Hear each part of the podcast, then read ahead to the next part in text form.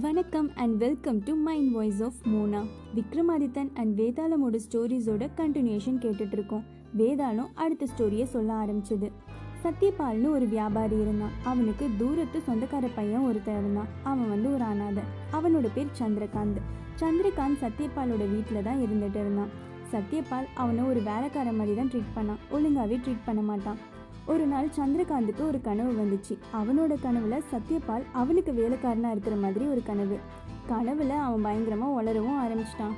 டே சத்யபால் கால் அமுக்கி விடுடா கை அமுக்கி விடுடான்ட்டு. அவன் உளர்ற டைம் பார்த்து சத்யபால் அவனோட ரூமை கிராஸ் பண்ணி போனான். இது எல்லாத்தையும் கேட்ட சத்யபாலுக்கு செம்ம கோவம் வந்துச்சு. சந்திரகாந்தை வீட்டை விட்டே துரத்தி விட்டுட்டான். சந்திரகாந்தும் சத்யபாலை எப்படியாவது பழி வாங்கணும்னு மனசுக்குள்ள நினைச்சிட்டு இருந்தான். அவன் ஒரு காட்டுக்குள்ள போனான். காட்டுக்குள்ள ஒரு சாமியாரை மீட் பண்ணான்.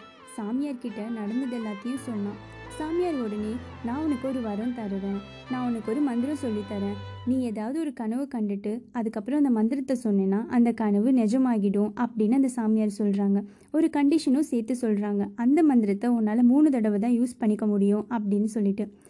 சந்திரகாந்த் வந்து ஒரு குடிசை பக்கத்தில் தூங்கிக்கிட்டு இருக்கான். தூங்கிட்டு இருக்கும்போது அவனுக்கு ஒரு கனவு வருது. சத்யபால் வந்து சந்திரகாந்தை தேடி வந்துட்டு இருக்காங்க.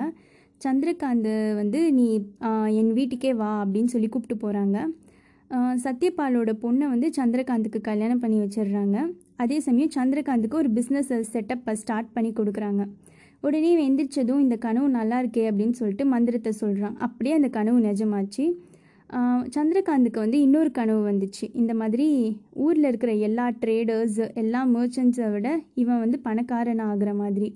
உடனே கனவு கண்டு முழிச்சதுமே வந்து அந்த மந்திரத்தை சொல்கிறான் அந்த கனவு அப்படியே நிஜமாகிடுது. அவன் பண்ண அந்த பிஸ்னஸில் வந்து அவன் தான் நம்பர் ஒன்னாக இருக்கிறான். அவன் தான் பெரிய பணக்காரனாகவும் இருக்கிறான். இவன் இப்படி பணக்காரன் ஆனதுமே மற்ற மர்ச்சன்ட்ஸ் மற்ற ட்ரேடர்ஸ் எல்லாருக்குமே வந்து ரொம்ப பொறாமை வந்துடுச்சு. அவங்க என்ன பண்ணிட்டாங்க? ராஜா கிட்ட போய் கம்ப்ளைண்ட் பண்ணாங்க. இந்த மாதிரி சந்திரகாந்த் வந்து ஒழுங்காகவே டேக்ஸ் கட்டாமல் இருக்கிறான். அதனால தான் அவன் நம்பர் ஒன் பணக்காரன் ஆயிட்டான் அப்படின்லாம் சொல்லி மாட்டி விட்டுடுறாங்க. உடனே ராஜா வந்து நீ வந்து டென் டைம்ஸ் டேக்ஸ் பே பண்ணணும் அப்படின்னு சொல்லி சந்திரகாந்துக்கு ஒரு ஆர்டர் போட்டுடுறாங்க. உடனே இவனும் எல்லாத்தையும் கட்டிட்டு ரொம்ப சோகமாக இருந்தான். இப்போ அவனுக்கு இன்னொரு கனவு வருது.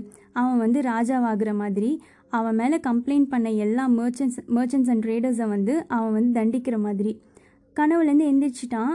மந்திரத்தை சொல்லலாம்னு நினைக்கிறான். திடீர்னு ஆனால் மந்திரத்தை சொல்லலை. மறுபடியும் காட்டுக்குள்ளே போயிட்டு அந்த சாமியாரை பார்த்துட்டு எனக்கு கொடுத்த பவர்ஸ் எல்லாம் எடுத்துக்கோங்க அப்படின்னு சொல்கிறான் இப்போ வேதாலும் ஸ்டோரியை ஸ்டாப் பண்ணிடுச்சு. எதுக்காக சந்திரகாந்த் அந்த மாதிரி செஞ்சான்? அப்படின்னு சொல்லிட்டு.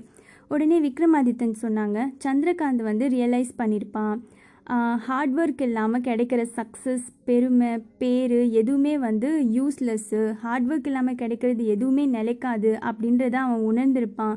அதனால அவன் அந்த மாதிரி செஞ்சுருப்பான் அப்படின்னு விக்ரமாதித்தன் பதில் சொல்லி முடிக்கையும் வேதாளம் கரெக்டாக பதில் சொன்னதுனால பறந்து போய் முருங்கை மரத்தில் ஏறி உட்காந்துக்குச்சு மறுபடியும் விக்ரமாதித்தன் கஷ்டப்பட்டு வேதாளத்தை பிடிச்சி ஷோல்டரில் போட்டு நடக்க ஆரம்பித்தாங்க அடுத்து வேதாளம் என்ன ஸ்டோரி சொல்லிச்சுன்றதை நம்ம அடுத்த செக்மெண்ட்டில் பார்க்கலாம்.